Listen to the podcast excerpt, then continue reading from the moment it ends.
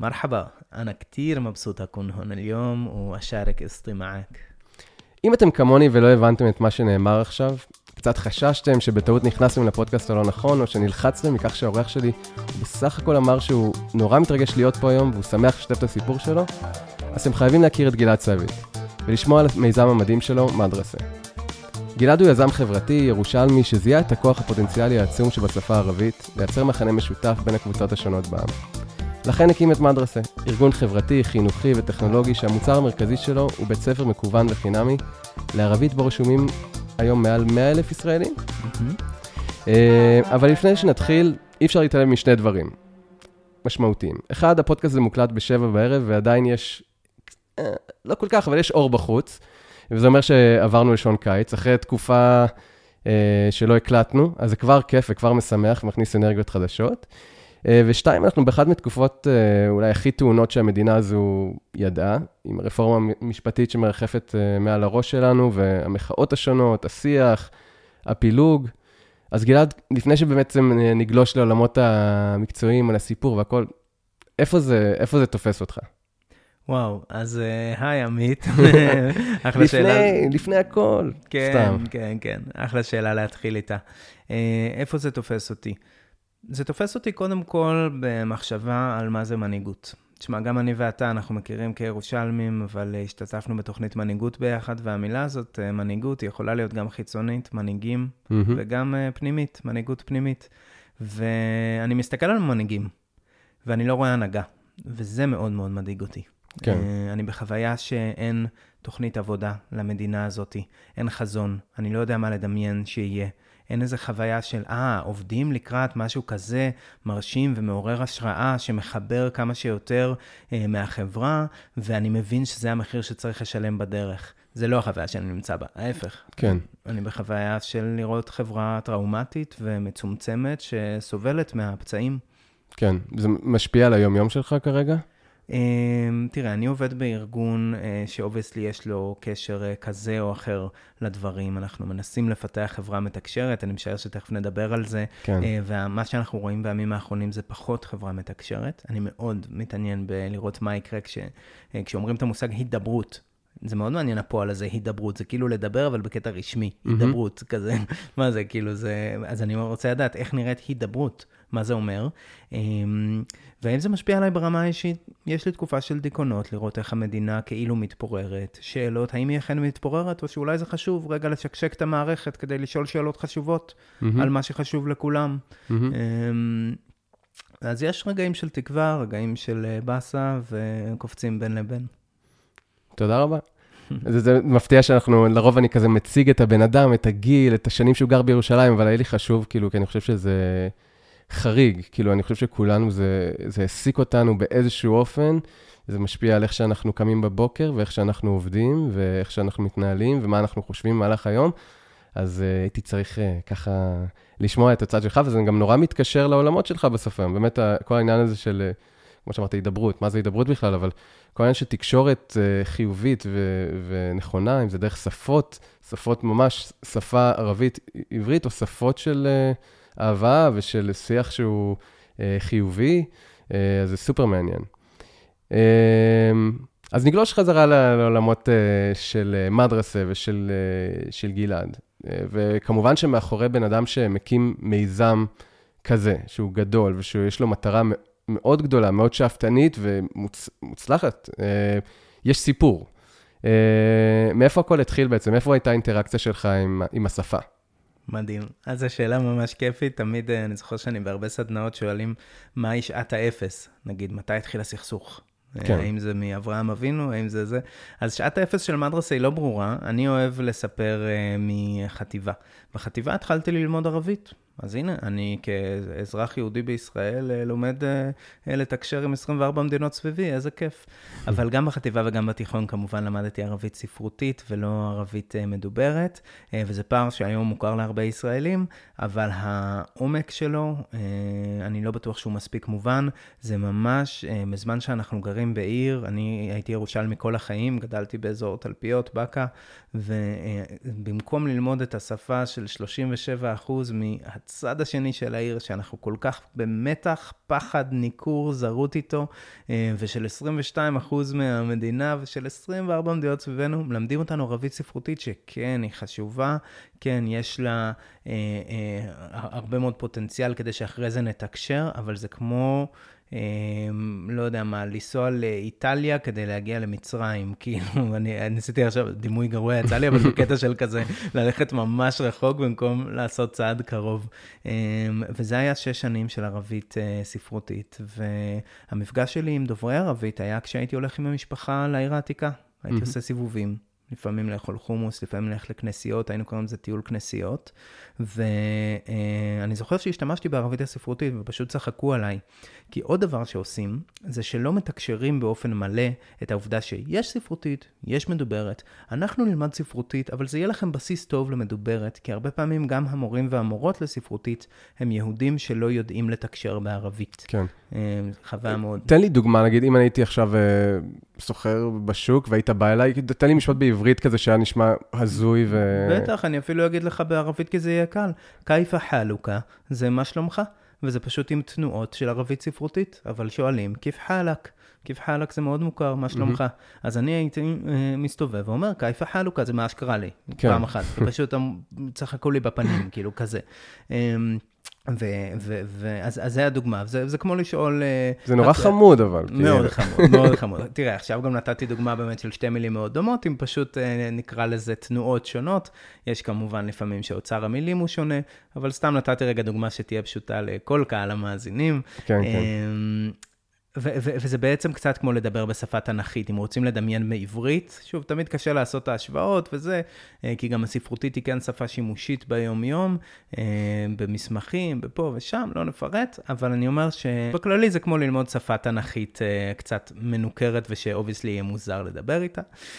אחרי התיכון הלכתי, התגייסתי לצבא, שירתתי שלוש שנים, הייתי בחיל מודיעין, וחשבתי ששמה, אה, עכשיו אני כנראה, אתה יודע, אהיה מסוגל לדבר ערבית, כי זה מה שעושים. Mm-hmm. ובקטע מאוד מאוד מעניין, השתמשתי בערבית לצרכים אה, צבאיים, אבל לא לימדו אותי לדבר, ואני הופתעתי מאוד מהחוויה הזאת של איך אפשר ללמוד שפה, להשתמש בה, אבל לא לדעת לדבר אותה. ובעצם כשסיימתי את הצבא, הייתי שוב, אחרי תשע שנים במערכת הישראלית. ما, אז מה זה אומר? שלמדת להבין את השפה, אבל לא לדבר אותה? בדיוק ככה. אוקיי. בדיוק, okay. כן, ולהשתמש בזה כאילו שזה מין איזשהו כלי. אה, אבל היה איזשהו ניתוק מאוד מאוד גדול מהעובדה שיש אנשים שהם גם יכולים חס וחלילה להיות חברים שלנו יום אחד, שמדברים את השפה, שחיים את השפה, וזה כאילו ממש אה, חוויה מנותקת. אגב, הרבה מאוד אנשים ששירתו אה, איפה שאני שירתי, נשארים עם החוויה הזאת, כל עוד הם לא עושים איזשהו עיבוד mm-hmm. לדבר הזה, כי כאילו מדברים על ערבים, כאילו שהם האחר, כאילו שהם אובייקט, כן? הם, הם כזה מין מושג, כזה אובייקט שאני מתעסק איתו, שאני עושה משהו כזה. Mm-hmm. ו- ולא מדמיינים בכלל מפגש. אני רוצה גם להגיד שזה אפילו שיקול שהוא הגיוני ברמת הצבא, כי מאוד מאוד קשה לעשות פעולות מודיעיניות או כאלה ואחרות שקשורות לביטחון המדינה, כשזה עם אנשים שאולי אתה פוגש ברחוב או עם חברים שלך, זה, זה, זה מערבב, כאילו. נכון, אני חושב שגם אילוצי זמן, אתה רוצה לייעל, כאילו גוף מייעל, הם לא עכשיו חושבים על ה... האינטראקציה החברותית של הדבר הזה, הם חושבים על אה, כמה, ש... כמה אתה יכול להפיק לי מעצם זה שאני מלמד אותך להבין את השפה. אתה יודע, זאת נקודה שאני מצד אחד ממש מסכים איתה ותמיד טענתי אותה, ומצד שני אמרתי, וואו, אנשים שכן מדברים ערבית, כאילו, בין אם הם דוברי ערבית מבית ובין אם כאילו זה, obviously יעשו בפועל את העבודה שלהם הרבה יותר טוב, כן? Mm-hmm. ו- וזה דבר אחד. דבר שני, צבא העם, כל הקונספט הזה של חיל חינוך, שהצבא כן מעורב ביצירת הישראלי החדש, כל עוד הקונספט שלנו הוא שכישראלים אנחנו לא אמורים לדבר ערבית, לדבר ערבית זה מוזר, זה של חבר'ה מודיעין, שב"כ מוסד, זה של לא יודע מה, אז ברור שהצבא לא ייקח בזה תפקיד, אבל איזה מעניין היה אם הצבא לאט לאט היה כאילו אומר, טוב, אני רוצה שמי שעובר דרכי גם ידע לתקשר עם העולם סביבו, ולמידת ערבית הייתה מוטמעת. כן.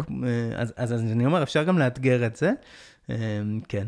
חזרה לגיל 21, אני אגיד מהר כדי שנגיע למדרסה, שהופתעתי מחוסר היכולת לתקשר, ובעצם התחלתי ללמוד ערבית מאפס.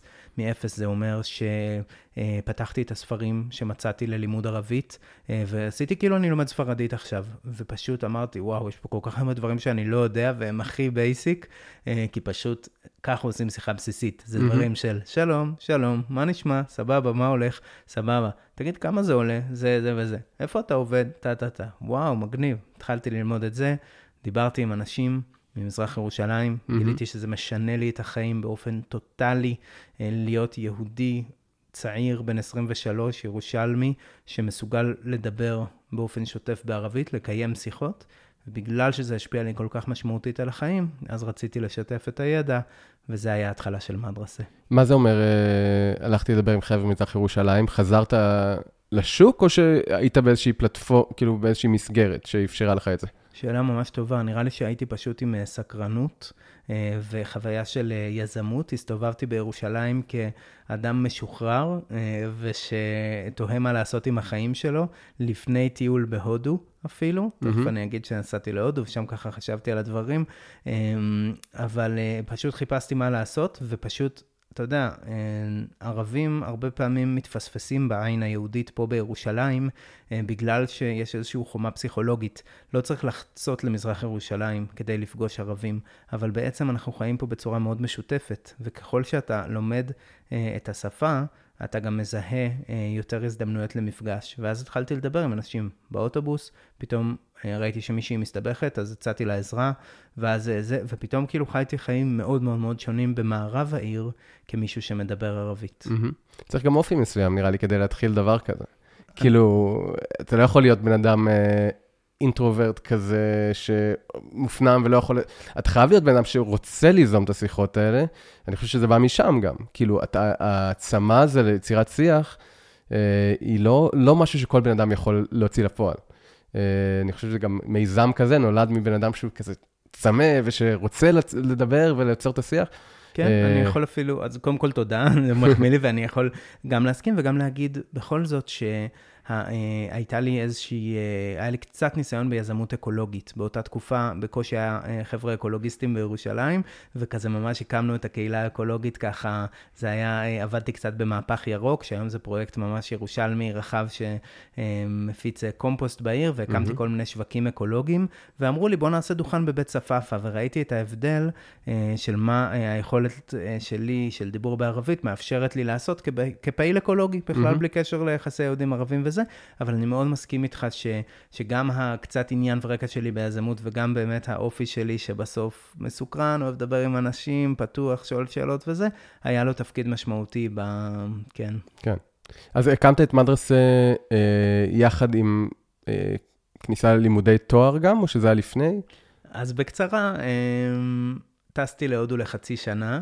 אה, וממש לפני שטסתי להודו, העברתי כמה שיעורים פתוחים בערבית מדוברת בסלון של ההורים שלי. Mm-hmm. ואבא שלי כזה היה חמוד, הוא עזר לי לתלות לוח מאחורי הדלת של, ה... אה, של המרפסת, כדי שנוכל לכתוב, כי לא היה לי לוח, אז בין שמנו כזה בריסטול, אה, וראינו שהכתב שלי גם מאוד לא יפה כל כך, כאילו זה כזה מסובך. אה, אבל אנשים מאוד מאוד נהנו מללמוד ערבית בחינם. אמרתי להם, תבואו, תלמדו בחינם, תביאו אוכל, כאילו. ואז טסתי להודו, והיה לי הרבה זמן לחשוב. וכשחזרתי, עשיתי סיבוב אה, עם חבר שפגשתי בהודו, את האמת, ועשינו סיבוב בעיר העתיקה, והוא ירושלמי כל החיים, ואני ירושלמי כל החיים, והוא אומר לי, תשמע, זה הזוי, אתה מדבר פה שוטף עם כל החבר'ה, ואני לא מבין מילה. זה הזוי.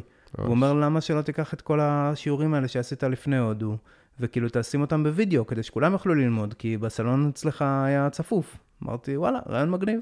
חזרנו הביתה, ראינו שפשוט אה, אין basically שיעורים בחינם בערבית מדוברת. Mm-hmm. אה, אז כן, אז פשוט התחלתי אני וכמה חבר'ה אה, להפיק אה, יוטיובים אה, מאוד פשוטים, שבהם אנחנו מקיימים שיחות פשוטות בערבית מדוברת, ואני מסביר אותם לאט-לאט, ובגלל שהכתב שלי היה גרוע, אז הוספנו גרפיקות כאלה נחמדות ליד ההסברים שלי, וזה כזה נהיה הסמל של מדרסה, כזה שיחות חמודות ומצחיקות עם הסברים שלי כפרזנטור וטקסטים ליד. מגניב. באיזה שנה אנחנו מדברים? אנחנו ב-2014 פורסמו שלושת הסרטונים הראשונים, עשינו כזה בום. אה, שמחים לפרסם את האתר הראשון אי פעם ללימוד ערבית מדוברת לגמרי בחינם. אה, פרסמתי את זה, צודק, שאלת אותי כשהייתי בתואר הראשון בחודש השני ללימודים, ממשרד וואו. של איזה חבר מהאוניברסיטה, אה, ומאז זה לגמרי השפיע לי על כל התואר, כי ברגע הזה... זה היה פוקוס. אה, זה היה הפוקוס. כן. זה היה הפוקוס, כן. אה, הגיעו מאות ואלפי ועשרות אלפי תגובות אה, של וואו, איזה מדהימים הסרטונים, תקשיב, אתם חייבים לייצרים, לייצר עוד טלפונים מכזה גלי צה"ל, שאני כזה, מה הקשר? זה כולה שלושה סרטונים ללימוד שפה, אבל זה כנראה נגע משהו בחברה הישראלית. ומתי לוקחים את זה לשלב הבא? כאילו מהשלושה סרטונים ל... כאילו, מתי מבינים שהצורך הוא גדול ושהקהל מעוניין? כן, אה, השנים 2015 ו-2016 היו שנים שבהם כל הזמן העלינו עוד סרטון ועוד סרטון ועוד סרטון, והדלק הזה לעשייה היה basically ה-comments ביוטיוב. כי אחרת, אה, וה-views. כשאני רואה שזה לא נשאר על אותו דבר, אלא שזה עשרות אלפי אנשים שמצטרפים לקבוצת תרגול בפייסבוק, שעושים סלפי, אמ, שהם לומדים מהצפון, מהדרום, מפה ומשם, שלוחצים עלינו, תביאו עוד סרטון ועוד סרטון, וכל סרטון זה כזה חצי שעה של לימוד ערבית טה-טה-טה, שזה במילים אחרות, בונים תוכנית לימודים למדינת ישראל ללימוד ערבית, זה מה שעשינו, mm-hmm. כן? כן, אה, רמה אחרי רמה, כל פעם לאט לאט, אבל זה מה שעשינו. אז כשהיו לנו כבר 13 סרטונים, אחרי שנתיים הקמנו עמותה כי הבנו שאנשים רוצים לתת לנו כסף ואנחנו ממש אומרים להם לא, כי אין לנו יכולת, היינו סתם אה, פרויקט, הכל היה התנדבותי לגמרי. כשהקמנו עמותה עשינו קמפיין מימון המונים מאוד משמעותי, שגם היה מאוד קל, אני חייב להגיד, להצליח בו, כי אתה אומר בעצם לאנשים, אתם יכולים לשלם 100 שקל לשיעור פרטי, אבל אתם גם יכולים לשלם 100 שקל כדי ליצור לחברה הישראלית הזדמנות ללמוד ערבית בחינם, נקודה. Mm-hmm. וגייסנו 50 אלף דולר, שאפשר לנו בעצם לקחת מדהים. את הסרטונים ביוטיוב לתוך מערכת למידה, שהיום, כמו שאמרת, רשומים אליה 130 אלף אה, ישראלים. מדהים, ואני רואה, כאילו, הסתכלתי קצת באתר מן הסתם, ומעבר לזה שאני, נראה לי רוצה להצטרף ל-100 אלף איש, אני, אני גם רואה שאנשים מגיבים שם שזה סוג של קהילה. איך, איך הקהילה באה לידי ביטוי? אז, אז בעצם אה, תמיד אמרנו שמדרס זה, זה גם על רגל, אה, נקרא לזה, של אה, אה, טכנולוגיה, כי אנחנו משתמשים בטכנולוגיה, אנחנו אוהבים לשחק אותה כאילו אנחנו הייטק, למרות שאנחנו עמותה, mm-hmm. אבל אנחנו מתנהלים כמו בהייטק ומשתמשים באמצעים טכנולוגיים לקידום מה שאנחנו עושים, וגם חברתי, במובן הזה שאנחנו פרויקט חברתי שמבקש לעשות השפעה חברתית, אימפקט חברתי, וגם קהילתי. הקהילה זה קודם כל החבר'ה שלומדים. אה, יש פה הרבה מאוד משתתפים, אבל אותם אנשים הם גם אלה שתומכים בנו חודשית. באופן כספי, הם אלה שמתנדבים. בחיים לא הייתי יכול לעשות את הדבר הזה בלי מתנדבים. אנחנו מדברים על מאות מתנדבים שעזרו לאורך השנים, mm-hmm. כי תחשוב עליי, יש לי כמה מיומנויות. אני יודע לדבר יפה ככה מול סרטון, ללמד ערבית, מה אם לערוך את כל ה-PDFים, מה אם לעשות הגעה לשונית, מה אם לצלם, מה אם לערוך וידאוים, להעלות לאתר, לבדוק את השרתים שלנו פה ושם, זה דברים, אה, לא, אין, אין כסף לדברים האלה בשנים הראשונות. מתי הבנת את זה אבל שצריך את כל אנשי צוות? כאילו בהתחלה אמרתם כזה, אנחנו יכולים לעשות את זה לבד, או שזה כאילו משהו שמהר מאוד הבנתם, אוקיי, אם אנחנו יכולים, עדיף שיהיו פה כמה שיותר אנשים שיעזרו ויריצו את הדבר הזה. שילוב של אה, צעד אחר צעד. בעצם הם, אה, התחלנו באיזו אווירה של אנחנו עושים הכל. אה, אבל אז היה משהו קשה, אז אמרנו, טוב, בוא נראה אם יש כסף. אוי, אין כסף, אז מבקשים עזרה ממישהו. אה, ואז הוא ככה איכשהו מצליח לעזור. נגיד סתם, אני זוכר שהתלבטנו עם מישהו, אה, איך, לאיזה פורמט להעלות את הסרטונים ליוטיוב, כי לא הבנו בפורמטים של יוטיוב וזה, או לאיזה פורמט לייצא בשביל יוטיוב, משהו כזה. אז הרמתי טלפון לאיזה חבר קולנוען מירושלים. אז היינו מבקשים מלא טובות וזה, אבל אז ברגע שפרויקט מצליח מספיק, אז הוא מתחיל לייצר אנשים שרוצים להציע לך את העזרה עוד לפני שביקשת. Mm-hmm. וזה ממש אלמנט משמעותי בתוך קהילה, שיש חבר'ה שאומרים, היי, אה, אני אה, מתכנת front-end, זה וזה, שיחקתי במשחקים שלכם ממש ממש מגניב, יש בעיה שהם מיושרים לשמאל, ממש אשמח לעזור בהתנדבות. אני כזה, וואו, תודה. ואז אתה גם כפעיל חברתי, לאט לאט לומד בעצם לבנות ארגון, ארגון צריך לדעת לנהל מתנדבים, להפעיל את הקהילה שלו, אז, אז לאט לאט בנינו, אתה יודע, ניוזלטר, קבוצת מתנדבים וכו' וכו'. אז אנחנו היום מדברים על 95 אחוז, נכון, מישראלים שלא יודעים ערבית, גם נגעת במס... בנקודות בחיים שבהם ישראלי ממוצע נפגש עם ערבית בצורה כלשהי, אם זה תיכון, צבא, אולי מי שזכה אולי בבית עם ההורים, סבתא, סבא, דברים מאוד בסיסיים, כן? ושהמטרה בסופו של דבר היא לייצר משהו משותף שאפשר לדבר איתו עם, עם, עם השכנים שלנו, עם 22 אחוז מה, מהמדינה. איך, איך אתם לוקחים את זה לשלב הבא? היו שיתופי פעולה, נגיד, עם בתי ספר, עם, עם הצבא? כאילו, זה משהו שאתה חווית first hand, כאילו, האם באת לאותם גופים והצעת את השירות הזה באיזושהי מסגרת? וואו, זאת השאלה הכי כיפית נראה לי, כולל כל השאלות האחרות, סתם. ככה. אה, את הצבא אני שם בצד כי באמת אה, כעמותה שמלמדת לתקשר ובעצם אה, עובדת ביחד, יהודים וערבים, obviously שיתופי פעולה עם הצבא הם מאוד לא מובנים מאליהם, mm-hmm. אבל על כל הגופים האחרים, שזה משרדי ממשלה, חברות הייטק, בתי ספר, אקדמיה, הכי חשוב, ומתנסים קהילתיים, קהילות ברחבי הארץ, כל זה לשמחתי הרבה, אתה שואל האם היו שיתופי פעולה, אז אני אגיד שיש היום כמויות של שיתופי פעולה, כמויות, שמאפשרים לנו לא רק ליהנות מזה שאנשים לומדים ואולי לא לומדים אה, מהבית ורשומים לאתר וזה, אלא להבטיח למידה הרבה יותר אפקטיבית, שאנשים אה, באמת באמת עוברים תהליך למידה, אה, להבטיח מפגש בין דוברי אה, עברית וערבית דרך הלמידה, אז בין אם זה עם המורים שלנו או כל מיני פרויקטים, אני יכול לספר על חלק אם תרצה, mm-hmm. אה, ובעצם אני אומר, הרעיון היה להכניס את מדרסה לכל מיני זירות אסטרטגיות. אסטרטגיות, בדיוק מה שאתה אומר, זאת, זאת שאלה בעצם על האסטרטגיה של מדרסה,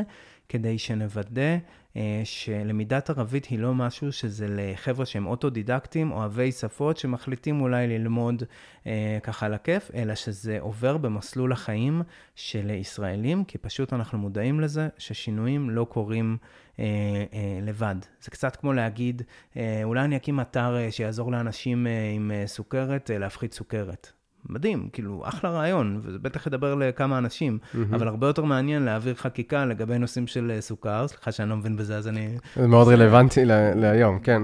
כן, בדיוק, כאילו זה, יש, להכניס דברים לתוך המערכות, לתוך ה... מערכת החיסון הישראלית זה זה. אני כן רוצה רגע להתייחס למה שאמרת על ה-22 אחוז, אם זה בסדר. בטח. אחת מה... זוויות שאנחנו מסתכלים על ערבית, ולפעמים זה קצת יכול לבלבל, זה שבמקום להתייחס לערבית כאילו שאנחנו לומדים את שפת המיעוט, ואז אני יכול לעשות איתה כל מיני דברים, נגיד לתת אולי אה, זכויות, אה, לא יודע מה, שירותים ציבוריים שוויוניים, כשדוברי ערבית באים לקבל שירות, אה, או כל מיני יתרונות. אנחנו אוהבים דווקא להגיד שאנחנו קבוצה של אה, יהודים, דוברי עברית, שפת אם, בתוך מזרח תיכון דובר ערבית. Mm-hmm. חלקנו גרנו במזרח התיכון הזה, והבאנו אותו לפה לישראל, איתנו, עם המשפחות שלנו, עם התרבות, ההיסטוריה. אמ, חלקנו רוצים להיות בקשר טוב יותר עם המזרח התיכון הזה, ובעצם במקום החוויה, זה קצת מזכיר את המילה הטראומטית שאמרתי קודם, אמ, במקום החוויה של הווילה בג'ונגל, שאנחנו פה ישראלים לבד, כל מה שמסביבנו לא מוכר, הזוי, מפחיד, פצצה איראנית, אה, וזה וזה, אנחנו לא מכירים משוררים, לא מכירים סופרים, לא מכירים תרבות, אה, הכל גם נראה אותו דבר, נכון? כאילו, מה ההבדל בין אה, אלג'יריה לתימן, לסוריה, לבנון, ערבים? כן. במקום זה, להבין, אנחנו קבוצה שמסיבות היסטוריות מאוד מורכבות הגיעה לגור באמצע של אמצע של המזרח התיכון, ואנחנו עכשיו לומדים את השפה של האזור. הדבר הזה מאוד משנה אמ, גם את החוויה וגם את המוטיבציה. אני יודע שאצל הרבה אנשים הוא יוצר מוטיבציה להגיד, בואנה, כאילו, אה, כשיהיה יותר הסכמי אברהם למיניהם, אה, וכשיהיה קצת פחות אה, הפחדה וניכור, וכשיהיה יותר חיבור לשורשים המשפחתיים שלי, ואז פתאום ערביות לא תיתפס כ... אני לומד את השפה שלהם, Mm-hmm. אותה, אותו מיעוט אה, כזה ש, ש, שנמצא פה גם איתנו ויפה ללמוד את השפה שלהם, אלא אני לומד את השפה של האזור. כאילו, אני, אני לא מדמיין מובלעת כזאת בעולם שכל כך מנותקת מהסביבה שלה. אתה כן. זה, זה נראה לי חוויה מוזרה, ואני יודע שכל מי שלומד ערבית, והסוגיה של הלהגים, אם במקרה מישהו חושב על זה, היא לא דרמטית. מספיק ללמוד ערבית בלאג הפלסטיני, שזה הלאג שמדובר פה, כדי לתקשר עם כל ערביי העולם. אמ, אמ, כל מי שעובר חוויה כזאת ממש נפתח תרבותית אמ, להרבה מאוד אופציות לשת"פים אקולוגיים, כלכליים, ביטחוניים. לבנות רכבות, דברים שאנחנו אפילו לא יכולים לדמיין, וזה אחד הדברים הכיפים בלמידת ערבית. כן, אפילו סתם, כאילו, סתם לשמוע את השפה ב- ב- ברחוב ולשמוע שיח של אנשים שלפעמים, אה, לצערנו רב, כן, אבל שהיו יכולים לראות אותך מאיימים, אה, שאתה עובר לידם, פתאום לשמוע שיח יומיומי, כאילו, דברים שהם מקרבים, גם אם אתה לא עושה שום אקט, אה, זה, ההבנה וה, והשיח בהמשך, הם דברים כל כך חשובים. Uh, ואני בטוח שאתם שומעים סיפורים בלי סוף, כאילו מאנשים שהשתמשו בפלטפורמות שלכם, שהם אומרים כאילו שהם באמת חווים את זה. כן. אני אשמח, uh, uh, במקום לשמוע באמת את כל הסיפורים, אבל לשמוע את הסיפור שלך בתוך זה, כאילו, איך, איך הלמידה המעמיקה הזאת והיכרות עם השפה, וגם בהמשך עם התרבות, uh, פתחה לך את, ה, את האפשרות להכיר. אומנם אין לנו את האופציה להכיר את הרבה מהעמים הנוספים פה מסביבנו, אבל... את החלק מה-22 אחוז, את ה-36 אחוז שנמצאים פה בירושלים, במזרח ירושלים. איך זה פתח לך את הדלתות? ממש בשמחה. אני, פשוט יש לי יותר מדי סיפורים, אה, אבל אני אבחר את כמה החמודים. קודם כל, אחד החברים הכי טובים שלי, אה, זה חבר שהכרתי באיזשהו אה, מפגש, שהיינו עשרה ישראלים ועשרה פלסטינים מכל מיני מקומות, גם בגדה, גם... בתוך ישראל, נסענו לארבעה ימים בירדן. וואלה, היה מעניין, כאילו, עשרה ישראלים, עשרה פלסטינים, ואתה אומר, בטח כשישבו בקבוצות, אז ישבו כזה חצי-חצי, כאילו, אתה יודע, ישראלים ישבו עם הישראלים, פלסטינים ישבו עם ישראלים, ככה אנחנו, פלסטינים עם פלסטינים, ככה זה באוניברסיטה, נכון? כאילו, mm-hmm. כל אחד יושב מי שדומה לו. כן. והייתה חלוקה מאוד מוזרה אחרת, אה, שזה היה 15 ו-5. ה-15 זה היה הדוברי ערבית, וה-5 זה היה לא דוברי ערבית. כלומר, ה-15 זה היה עשרה פלסטינים ועוד חמישה ישראלים שפשוט דיברו ערבית, וישבו מסביב למדורה ועשו צחוקים, ואתה יודע, אני ישן פתאום אנשים משכם באוהל, כאילו, סיפורים הזויים באמצע המדבר בירדן, כאילו, ואנחנו יושבים, ואתה יודע, זה היה חוויה כאילו וואו, ושם בעצם הכרתי חבר ממזרח ירושלים, שעד היום אנחנו חברים מאוד מאוד טובים. Mm-hmm. הוא כמובן לוקח אותי למלא מקומות מאוד מגניבים במזרח ירושלים, שאני משער שהיהודי הממוצע לאו דווקא אה, מגיע, וזאת חוויה די מדהימה לחשוב שגדלתי בתלפיות במרחק קילומטר מהמקומות האלה. אה, ואף פעם לא הייתי שם, אה, וזה מאוד מאוד משמעותי. Mm-hmm. זה גם, אה, לא נפרט יותר מדי, אבל obviously זה מקל על אה, להגיע לאזורים שפחות, שכישראלים אנחנו פחות מגיעים אליהם, כמו, אתה יודע, רמאללה, בית לחם וזה, זה mm-hmm. לפודקאסט אחר, פודקאסט שלא התפרסם, סתם. אז, אז זה גם חוויה מאוד מאוד מאוד פותחת, כאילו, אתה יודע, להיות בבית לחם זה כזה, וואו, כאילו, אני גדלתי בדרך בית לחם, אתה מכיר את דרך בית לחם? בטח. שם גדלתי. כן. תמיד, אני שנים ממלא את הרחוב, דרך בית לחם. ואנחנו אומרים, כירושלמים, דרך בית לחם, כאילו. זה הדרך שמובילה לבית לחם. Mm-hmm. פתאום להיות שם בצד השני, להסתכל על ירושלים, זה הזוי, זה mind blowing, זה mind blowing. אז זה זה. אמ, לפני שבועיים אה, כתב לי מישהו מרמאללה, אהלן, אני מורה, אשמח לעשות שיתוף פעולה. עכשיו, אתה יודע, מישהו מרמאללה, כאילו, אני צריך להבין מה מומי, זה, אמרתי, טוב, בואו, בואו ניפגש. אה, נפגשנו לקפה בירושלים, הוא בא, אה, סיפר לי שהוא בכלל נולד בעזה, וואלה, מעניין, בעזה, אה, והוא לא היה שם מאז שהוא נולד, גר כל החיים ברמאללה, אבל הוא חזר פעם ראשונה לפני חודש. עזה, הוא מספר לי סיפורים על עזה. חשבתי שעזה זה רחוק, אתה יודע, זה לא מקום שמדברים עליו. והוא אמר, כן, זה שעה ורבע נסיעה מפה. מטורף, שעה ורבע נסיעה. כן. אה, כל מיני דברים כאילו שקצת משקשקים כזה את המציאות שאנחנו כל כך רגילים אה, לחוות. אה, הדברים שגם אמרתי עכשיו הם, הם יכולים להישמע מאוד מאוד פוליטיים, אבל תיארתי בסוף חוויות אנושיות שכזה פשוט מערבבות כזה את החוויה הגיאוגרפית שלך כזה, mm-hmm. כאילו הגבולות בראש מתרחבים. באופן יומיומי, ידיעת ערבית גורמת לי להתנהג באופן שונה. בפגישות שאני יכול או לא יכול לנהל, באנשים שאני פוגש, באופן העמקה. יש משהו כשאתה אה, מדבר ברמה גבוהה בערבית עם דוברי ערבית, חוויית החברות שנוצרת היא מאוד מאוד מאוד מהירה. אז, אז זה מאפשר כאילו גם ליצור שותפויות, אבל גם סתם חברויות במשרד, ב... אתה פוגש מישהו ברחוב, שזה פתאום, חביבי, אללה יסעדק, כאילו זה פתאום, תוך שנייה נהיים חברים כזה.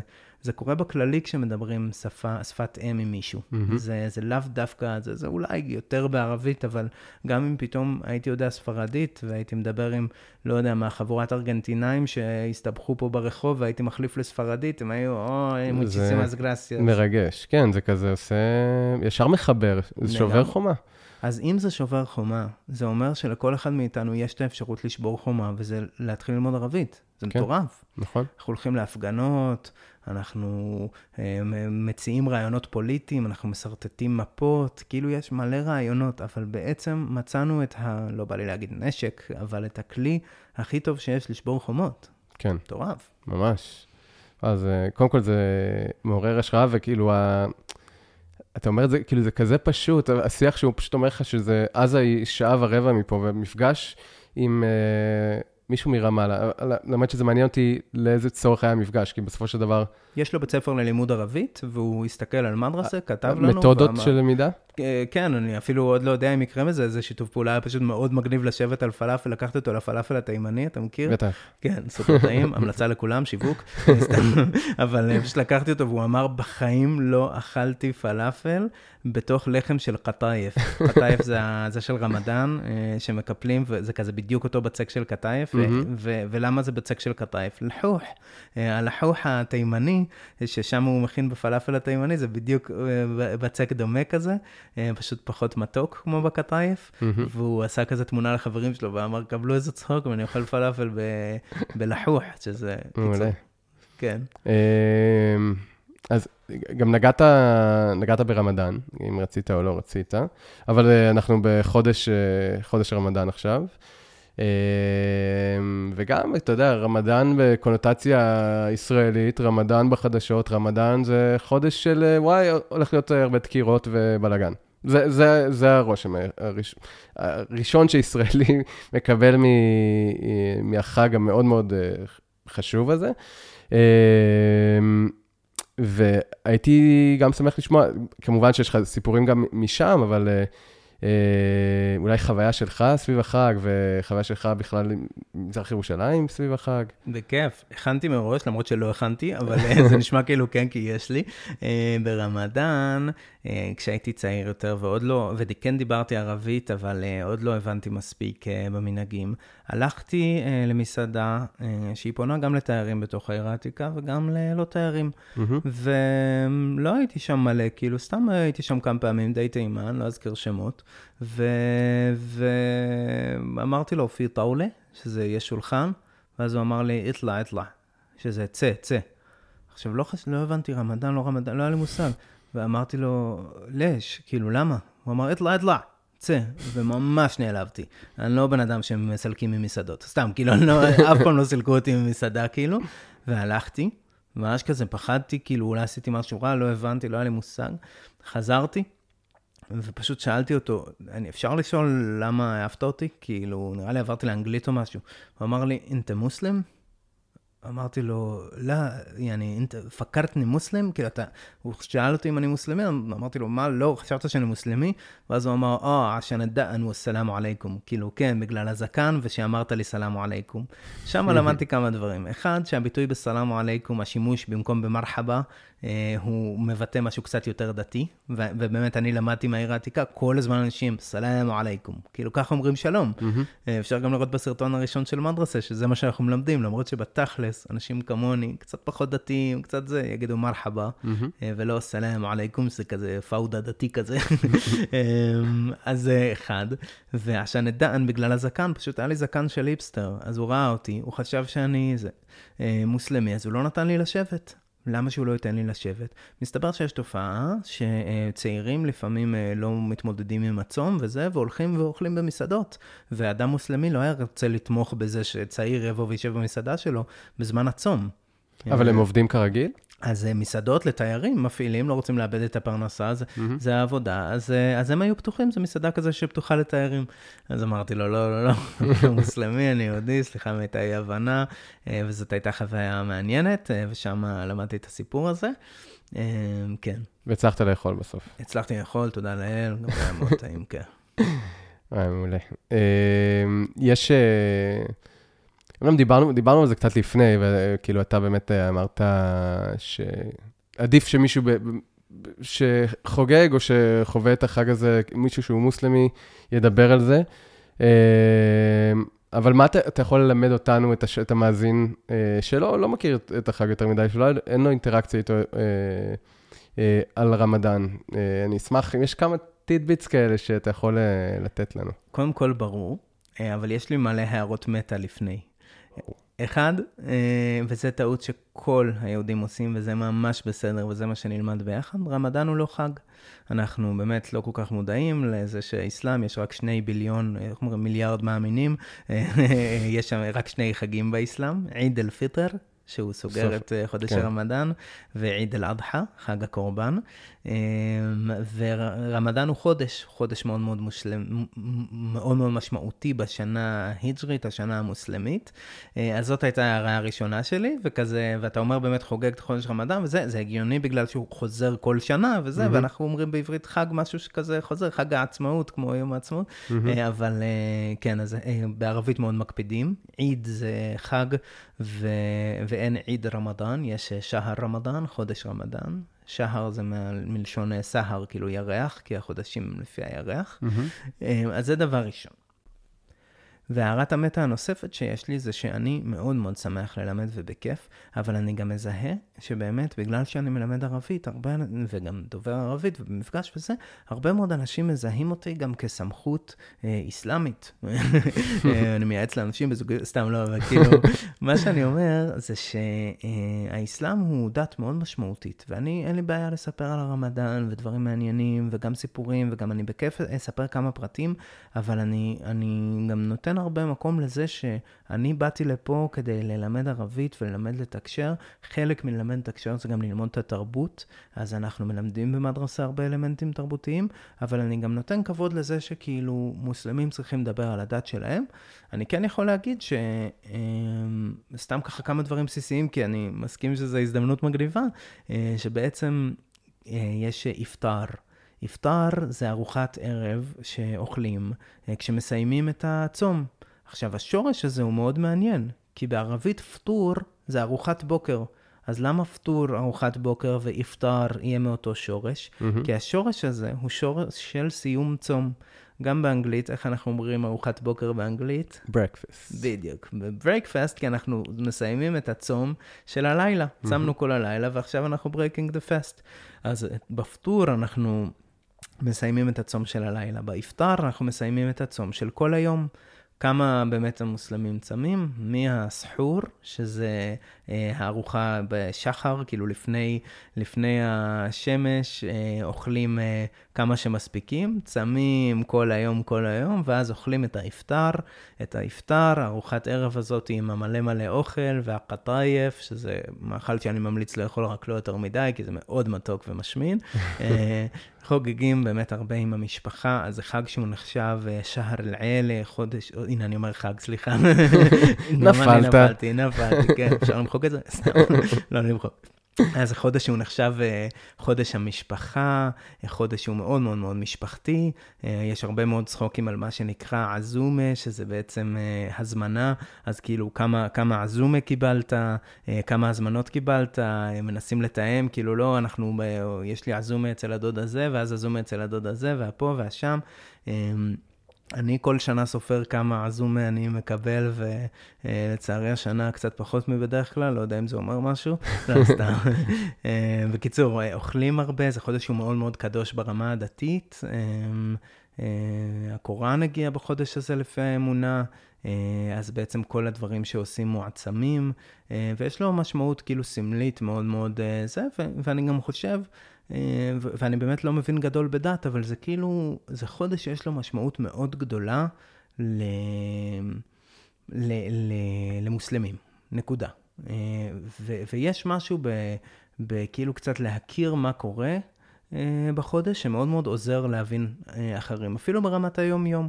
כזה, האם כשאני אוכל במשרד ויש לידי דוברי ערבית, האם אני אוכל בפנים או שאני בוחר, אה, זה היום נגיד הייתי באיזו הרצאה לבניית תוכניות עבודה, וראיתי שאין אוכל כמו ברוב ההרצאות, והופתעתי, ואז אמרו, לא, שמנו את האוכל בצד, כי שלא נפריע לחבר'ה שצמים, וזה היה כזה, בואנה, איזה רגישות מגניבה, mm-hmm. כל הכבוד להם, כאילו, כל מיני קטנות כאלה שממש יכולות לשפר את היחסים וליצור חיים משותפים שמתאפשרים. אז תודה רבה על זה, זה היה סופר מעניין ומעמיק וכיפי לשמוע. אה, אני, אני ארצה לקחת אותך קצת אה, למקומות אחרים, לירושלים, שזה באמת הפוקוס של הפודקאסט הזה ושל האנשים שאני מארח כאן. אה, ולשמוע איך, כאילו, כבן אדם שבאמת גדל פה, נולד פה, חווה את העיר בשלל שלבים, איך אתה רואה את ירושלים היום? אם זה חברתית, תרבותית, אתה מרגיש שיש איזושהי מגמה שאתה חווה כ, כתושב העיר? אה, זה יכול להיות כל דבר, חיובי, לא חיובי. איך אתה חווה את העיר היום? כן, וואו, איזו שאלה מיוחדת. היא קצת רחבה, אני יודע, אבל אה, אה כאילו... מה שיצא. כן. תראה, אני עברתי במגורים שלי משכונת קטמון, שם נולדתי, לבאקה, לתלפיות, אף פעם לא היה לנו כאילו בית משלנו, לרחביה, ועכשיו אני גר פה מאוד קרוב אליך. אני בכיכר פריז, אתה פה קרוב, לא נחשוף, וההורים שלי גם מאוד פה קרוב, והכל מרגיש מאוד אינטימי. וראיתי את ירושלים כל החיים אה, אה, משתנה. אה, ודבר אחד שאני רואה שמאוד מאוד מאוד צומח, אה, זה כל הפעילות של החברה האזרחית. אה, עכשיו, ברור שאני רואה את זה כי אני מעורב בזה, אבל כן. כמו שאמרתי, כשהייתי בן 22-23, לא הייתה קהילה אקולוגית, פשוט מאוד התעניינתי מאקולוגיה, ממש, כאילו, מ... זה, זה, זה, אהבתי את הטבע, אהבתי כזה להפסיק להשתמש בשקיות פלסטיק, הייתי כזה, בקטע כזה, mm-hmm. ולא היה. היום יש קהילה חיה ובועטת. אה, פעם אה, לא היו קואליציות שמאגדות אה, פעילים חברתיים מתחומים שונים שעובדים ביחד. היום יש שתי קואליציות גדולות מאוד, גדולות מאוד, שמפגישות מאות ארגונים באופן קבוע, ושאני משתתף בהם, ואני בעצם כל חודש לפחות באיזשהו מפגש משמעותי עם קהילה של אנשים בירושלים שמנסים אה, להפוך אותה ליותר טובה. אז יש הרבה מאוד... מה השמות פעיל... למי שלא מכיר? השמות של הקואליציות? יש את הקואליציה לסובלנות, שמפגישה אה, ארגונים... אה, שמתעסקים יותר בסובלנות. יש גם את המודל הירושלמי, שזה מודל אה, שמופעל על ידי קרן ליכטג, ומפגיש גם 200 אה, פעילים ופעילות. ו... ואני אגיד ש... שפשוט אני רואה את ישראל, את ישראל, את ירושלים ממש צומחת, בהקשר גם התרבותי. אה, דבר אחד שאני מאוד אוהב להצביע עליו, זה כל הנושא של בתים נטושים שהופכים להיות מרכזי תרבות. Mm-hmm. יש את בית אליאנס, יש את המפעל, יש את בית הנסן, יש עכשיו את מלון הנשיא. אני בטוח שיש עוד כמה דוגמאות, שיש את כל המר... המרחב החברתי שם. כאילו, יש כן. וזה נהיה מין סימן. עכשיו, יכול להיות שזה טרנד עולמי, יכול להיות שזה קורה הרבה בישראל, אותי זה לא מעניין. אותי מעניין שאני ראיתי, בעיקר מהתקופה של ניר ברקת, אבל זה ממשיך איכשהו הקצב, צמיחה, כאילו בוסט בתרבות. וזה מאוד מאוד מאוד מאוד כיף לראות. Mm-hmm. אני כן אגיד שהדבר הזה הוא מאוד משמח, אבל הוא קורה במקביל אמ, לעובדה שיש איזשהו אה, שקט עדיין במתח שבין מזרח ומערב העיר. דווקא בזה אני לא רואה הרבה אה, שיפור או תזוזה או שינוי. אני רואה כל מיני החמרה במצבים הפוליטיים, אני לא חושב שזה הנושא שאנחנו בהכרח רוצים להעמיק בו, אבל, אה, אבל, אבל מה שאני אומר זה שאני לא... הדבר היחיד שאני אולי רואה זה ש... אה, המקום שאני תמיד הלכתי אליו בעיר העתיקה, ספציפית יותר יהודים מגיעים אליו. כאילו, mm-hmm. לא נעשה פרסומת, אבל המבין יבין. אה, אה, אבל כאילו, אני אומר, בעוד שמערב ירושלים מאוד מאוד מאוד מתפתחת ויש דברים מאוד מרגשים שקורים, ואתה יודע, אנשים יכולים להתלונן על פקקים וכאלה ופה ושם, אבל בדיוק היום הסתכלתי עם בת זוג שלי על המפה של הרכבת הקלה, שעתידה להיות, אמרתי, בואנה, יהיה כן. פה אירופה כאילו. אז, אז בעוד שבזה אני רואה שיפור מאוד משמעותי, יש עוד צד עצום של ירושלים, שכאילו ש, שהקשר איתו אני מרגיש שלא לגמרי התפתח, וזה כן קצת חבל לי לראות. המתח לאו דווקא ירד, יש מתחים, כל ירושלמי, כל מי שגדל פה בתקופות מרגיש את המתח. אני לא חושב שהמתח ירד. אה, אני לאו דווקא רואה יותר תנועה בין שני הצדדים באופן אה, ברור. Mm-hmm. ועוד תנועה סתם, אני מספר על כל מיני תנועות, אמרנו שהשאלה תוליד מה שהיא תוליד. כן, כן. עוד תנועה שאני רואה זה שבאמת חברים שלי, בחלקם עזבו את ירושלים ובחלקם נשארו.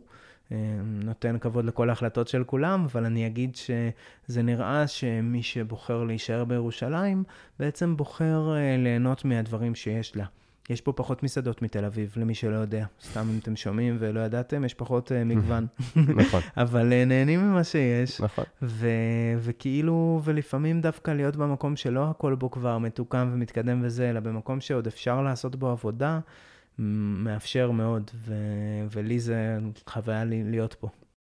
וגם אפשר להגיד שירושלים היא חלק מאוד מהותי מהצלחה של המיזם שלך, מהאנשים שפגשת, מה, מה, מהדמויות בעצם שהכרת אה, לאורך הדרך, שגרמו לך לרצות לייצר את המיזם, אה, שאולי לא היה קורה בשום מקום אחר. ללא ספק, אנחנו מגדירים את עצמנו פרויקט ירושלמי לא סתם, אנחנו מלמדים להג ירושלמי לא סתם. אני חושב שיכול להיות שבמקרה אם הייתי גדל בתל אביב-יפו, אולי הייתי מדבר עם האנשים בצד השני שם של יפו, אבל זה לא. כל המתחים, כל האנשים שעזרו לאורך הדרך, כל הסצנות עם האבן הירושלמית ברקע, כל הזה שכאילו... קיצור, זה ברור. המתח הזה, כשאתה רוצה... איפה שהנה, מעולם ההתפתחות האישית, איפה שיש מתח, איפה שיש אתגר, זה המקום שאפשר לעבור התפתחות. Mm-hmm. איפה שאין, לא עוברים התפתחות. נשארים, יושבים, ומקווה שיהיה מעניין בחיים. נכון. אה, אז, אז המתח הזה הוא לגמרי יצר גם את המוטיבציה, אה, ו, וזה סיפור ירושלמי, מדרסה, אה, הוא תמיד יהיה, ו, ולגמרי. תראה, כל הפודקאסט אני מדבר על העיר העתיקה, כאילו, עשיתי להם שיווק. נכון, אבל נתת רק רמזים. אבל נכון. מי ש... מי שמכיר יבין. בדיוק. אמ, אתה רואה את עצמך פה בעתיד? הרחוק? כן, תראה, ברמה האישית, הדבר היחיד שחסר לי זה טבע, אמ, וזה דבר שלי פשוט מאוד מאוד בא לי לחוות, כי תמיד גרתי איכשהו יחסית קרוב לכביש ראשי. אמ, אבל זה אה, מתאפשר גם בירושלים, אולי כזה עין כרם, כל המסביב כזה, אה, ובינתיים אה, אני רואה את עצמי פה, נעים לי, טוב לי, אה, אני שמח להקים פה משפחה, אינשאללה. אה, כן. מעולה. אה, אז גלעד, מה זה שמחתי לארח אותך? היה לי הכי כיף בעולם, למדתי המון. ואני בטוח שהרבה אנשים הולכים ללמוד ולהכיר את הדמות שהיא אתה ואת המיזם של מדרסה.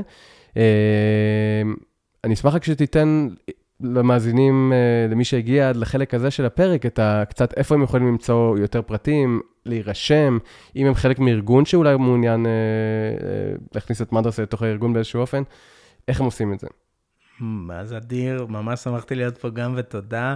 אה, ובעיקרון, לחפש מדרסה בגוגל, לדלג על הפרסומות של האחרים, וסתם. אה, כן, אנחנו שמחים, אפשר ללמוד בקורסים מקוונים לגמרי בחינם באתר שלנו, מדרספרי.קום. אה, מוצאים בקלות גם בגוגל, אם כותבים מ"ד רס"ה, מדרסה. ואפשר בשמחה להקים... אה, קורס עם מורה, אה, שזה בעצם הפעילות המרכזית שאנחנו עושים, כשדיברתי על כל מיני שיתופי פעולה בקהילה שלכם, במתנ"ס, בחברה שאתם עובדים בה, בכל מקום, ופשוט אה, להצטרף לתהליך למידה שאנחנו שולחים אליכם מורה. חוויה מאוד משמעותית. מדהים. תודה רבה, גלעד. תודה, עמית.